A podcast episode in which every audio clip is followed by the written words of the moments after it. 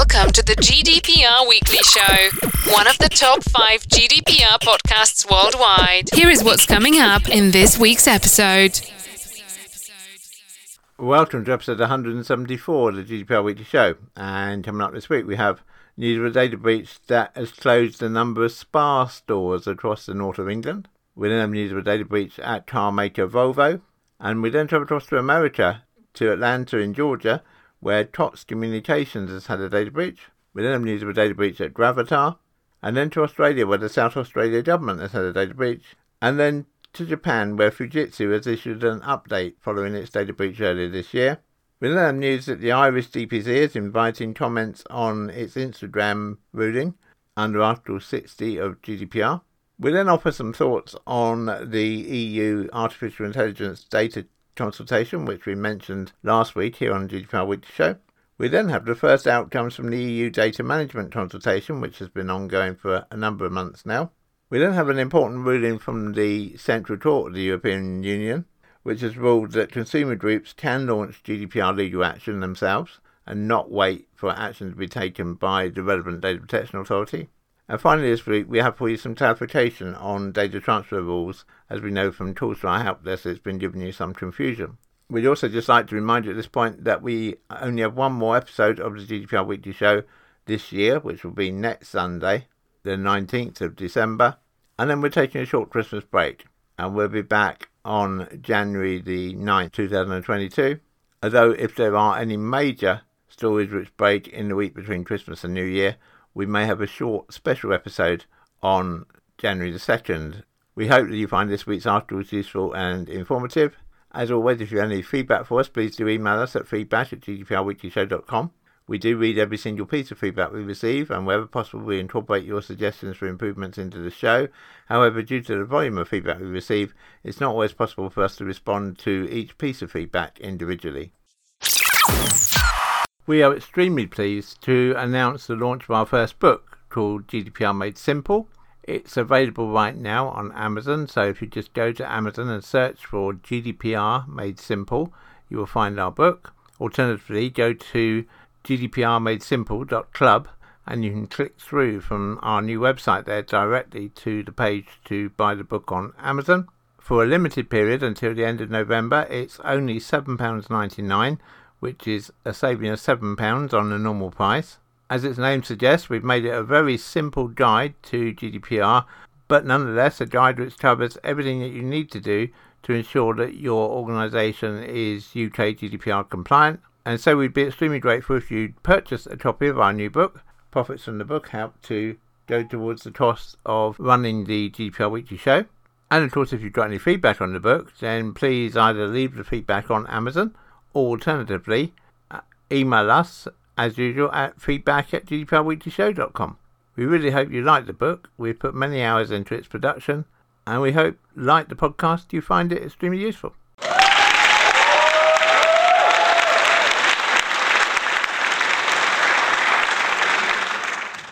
And we begin this week with news that Spar convenience stores across the UK either had to revert to cash only payments or shut altogether following a cyber attack. More than 300 stores across the north of England may have been affected, with point of sale devices taken offline, meaning the stores were unable to take card payments. The attack is believed to have first hit James Hall and Company, a Lancashire based wholesaler that services Spar UK stores, on Sunday.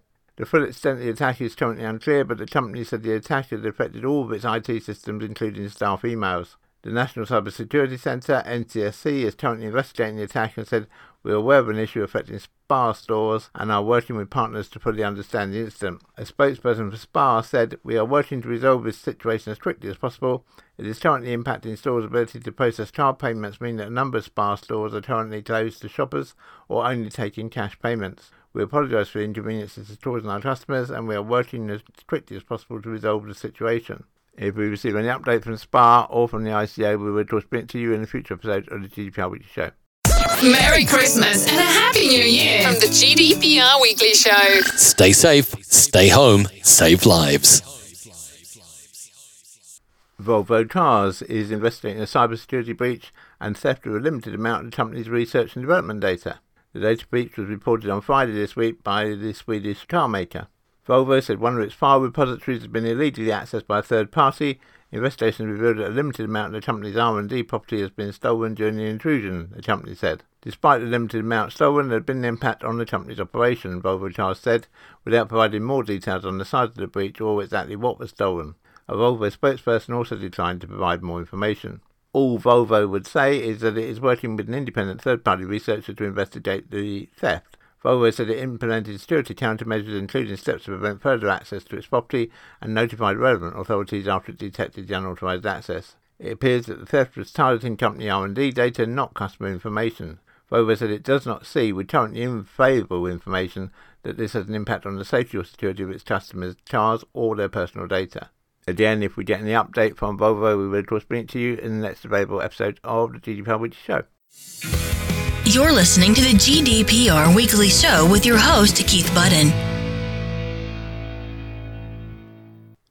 To Atlanta in America now, and the cable and telecommunications provider Cox Communications has disclosed a data breach after a hacker was able to gain access to personal information of its customers by impersonating a Cox support agent. The company's customers recently began receiving letters in the mail informing them that an unknown person or persons had impersonated a Cox support agent in order to access customer information. The hacker likely employed social engineering as a means to gain access to Cox's internal systems. Once the company learned that the hacker had impersonated one of its support staff, it immediately launched an internal investigation into the matter and notified law enforcement.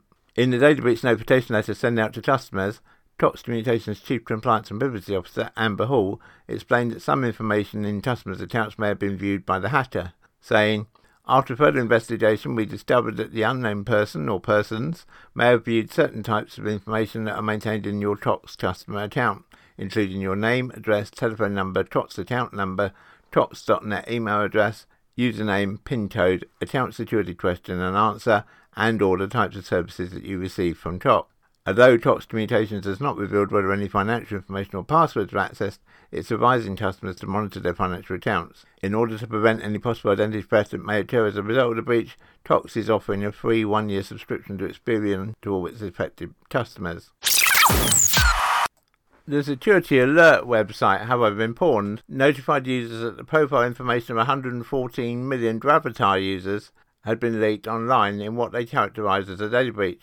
However, Gravatar denies that it's been hacked. It's understood that the user information of every person with a Gravatar account was open to being downloaded using software that scrapes the data. While scraping is not technically a breach, the manner in which user information was stored by Gravatar made it easy for a person with malicious intent to obtain user information which could then be used as part of another attack to gain passwords and access. Gravatar accounts are public information, however, the individual user profile accounts are not publicly listed in a way that can easily be browsed online. Ordinarily, a person would have to know account information like a username in order to find an account and all the publicly available information. The problem seems to have occurred because the information was recorded in numerical order.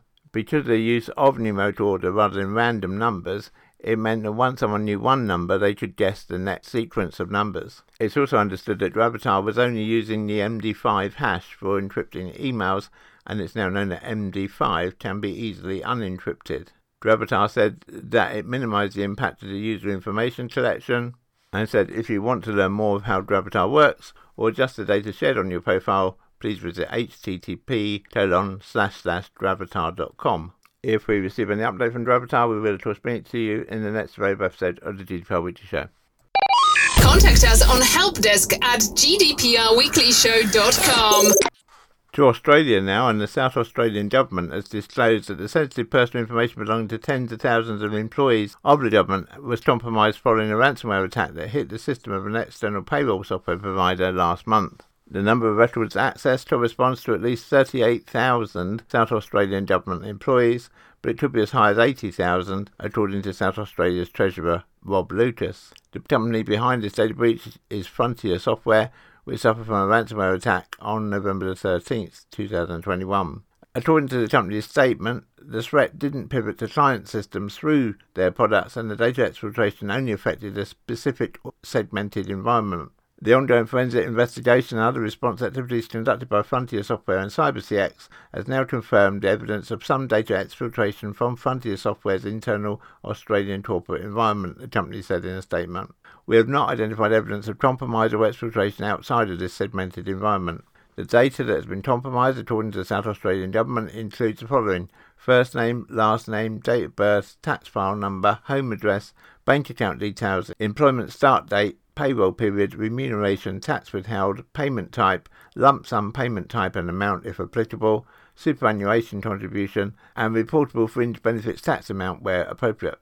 The only public entity that wasn't affected by the incident is the Department for Education, which does not use Frontier products. The highest of the high to the lowest of the low, and all the rest was in between, are potentially impacted, with the exception of teachers and the Department of Education, Lucas told ABC News after disclosing the data breach. Having the bank account details doesn't give you access to the bank account, but it's the first step in trying to crack a code in terms of passwords. We expect the state government to take all possible steps to review its cybersecurity measures in order to prevent such an event in the future.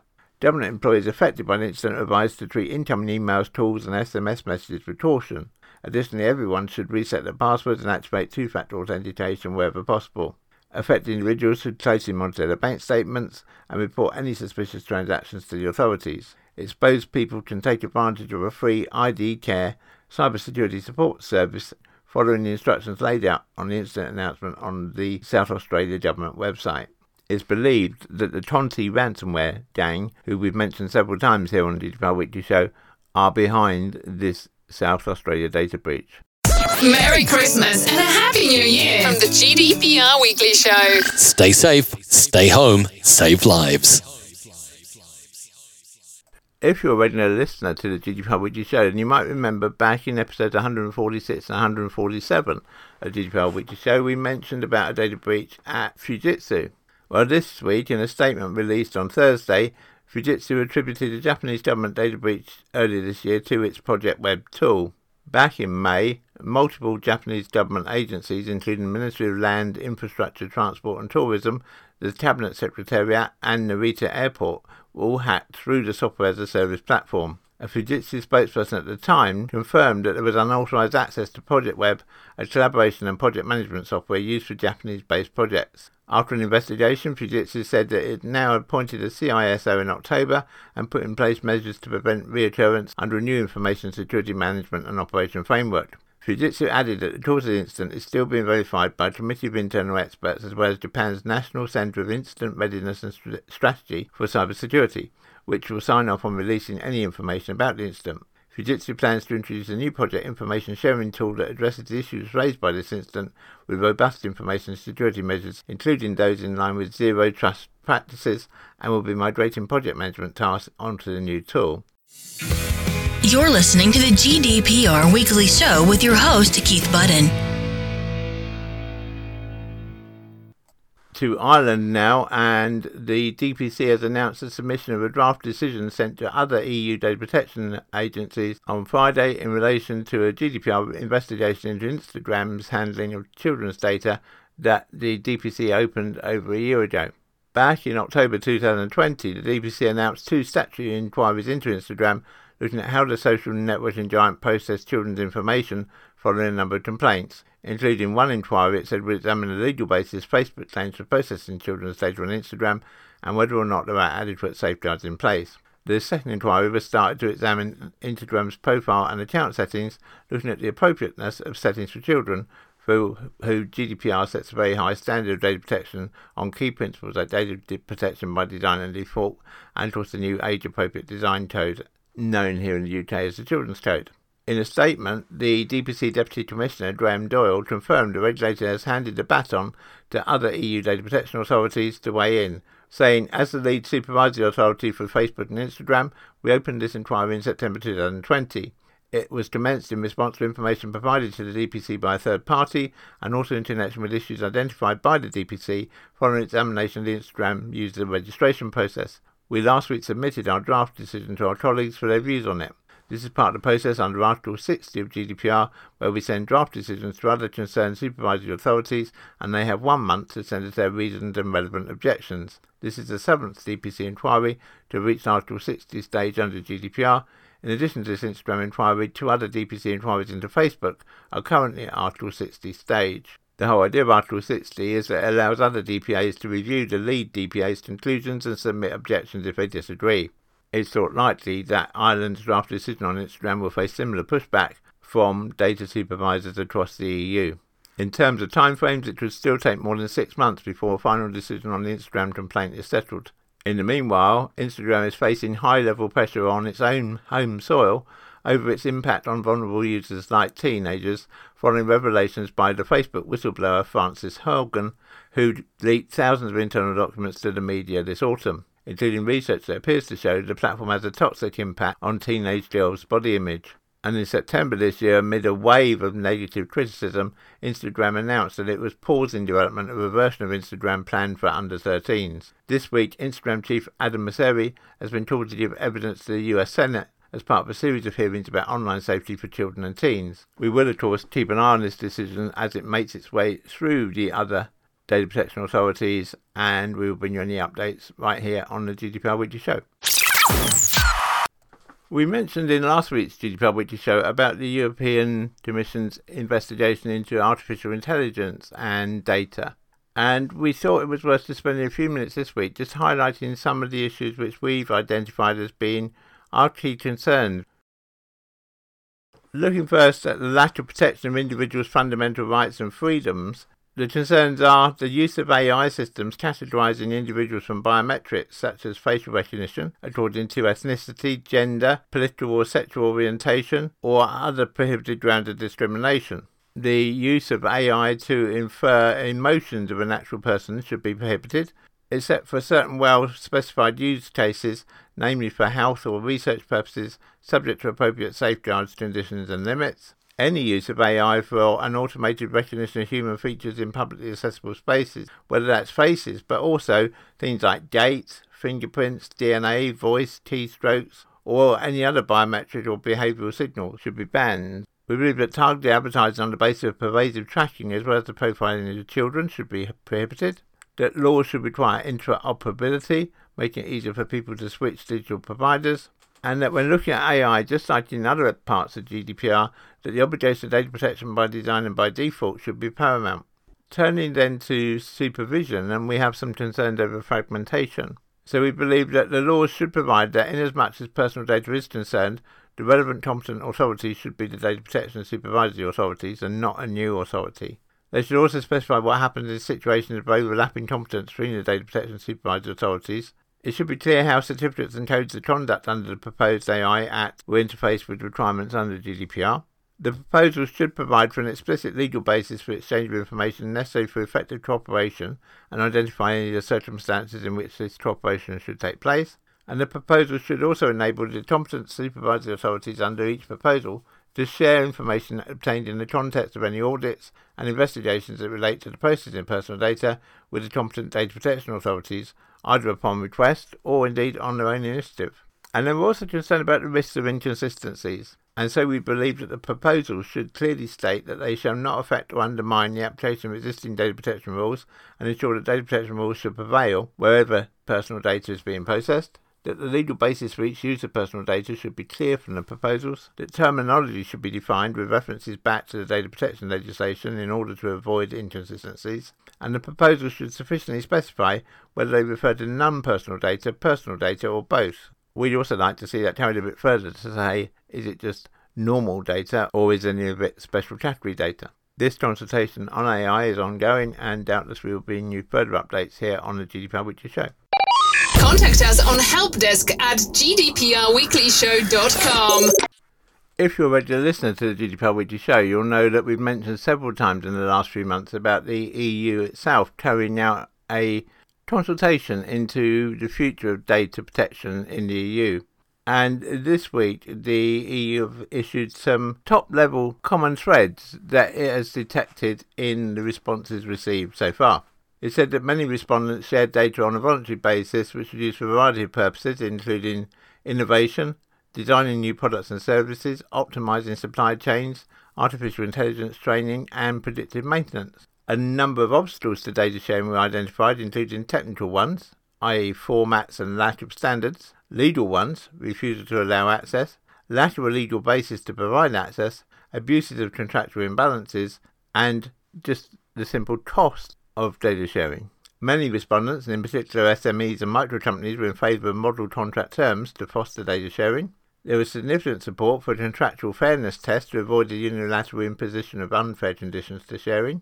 There was strong support for the use of smart contracts to facilitate access to and use of data in the context of code generated Internet of Things data and also for data transfers when exercising data portability rights. Regarding the Internet of Things, data arising from professional rather than personal use, there was recognition of some new challenges for market fairness, particularly where information is stored by the manufacturer of the Internet of Things object. Regarding the Article 20 portability right, the majority of respondents felt that decisions about data generated by connected objects should be made by owners and users of those objects rather than the manufacturers of the objects. And many respondents felt that the sui generis database rights should be reviewed, particularly in relation to machine generated data, where there was some uncertainty about its application. The results of the consultation are only just starting to emerge, and doubtless we'll have more to bring you in future episodes of the GDPR Weekly Show as we move into 2022.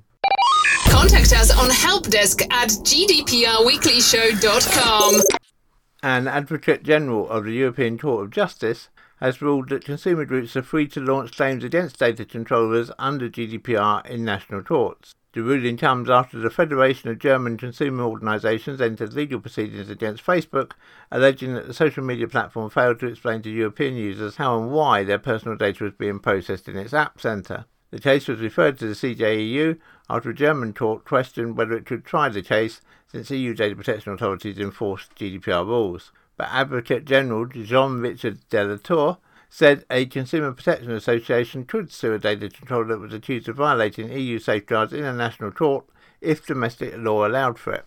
It would be paradoxical, to say the least, if the strengthening of the means of supervising the rules on the protection of personal data, which the EU legislature wished to introduce when it adopted GDPR, should ultimately lead to a reduction in the level of protection of personal data, he said. de la Tour's opinion, which is not legally binding, referred to the precedent set by the Fashion ID case, where an EU court gave a similar decision in reference to the Data Protection Directive, the legal precursor to GDPR. A spokesperson for Meta, which owns Facebook, said, We'll analyse the Advocate General's opinion. Legal clarity on the scope and process of GDPR is important, and we're glad the Court of Justice of the European Union is considering the questions raised in this case. Merry Christmas and a Happy New Year from the GDPR Weekly Show. Stay safe, stay home, save lives. From recent talks to our help desk, we know that the whole issue of GDPR transfers, and particularly transfers outside of the UK and the EU are still an issue which is causing concern as to whether or when you need to use standard contractual clauses. So we've tried to break it down and make it as simple as we can, and we've broken it down into three steps. Step one is the controller or processor directly subject to GDPR for the purpose of the given processing? If the answer to step one is yes, then proceed to step two. Step two will the controller or processor disclose by transmission this same personal data to a separate and independent controller or processor. So, i.e., is it someone outside your organization that you're transferring this to, or is it just another branch of your own organization? If it's outside, and so the answer to step two is yes, then move on to the final step, which is step three. Is the other controller or processor located in a third country, i.e., are they outside of the EU or the UK? If the answer is yes, then you need the standard contractual clauses. If the answer is no, then you don't. So hopefully that's broken that down simply for you. If you're still unsure, of course, do contact our help desk using the contact details that are coming up right now. Contact us on helpdesk at gdprweeklyshow.com. The GDPR Weekly Show is an Insurity production. Until next time, bye bye.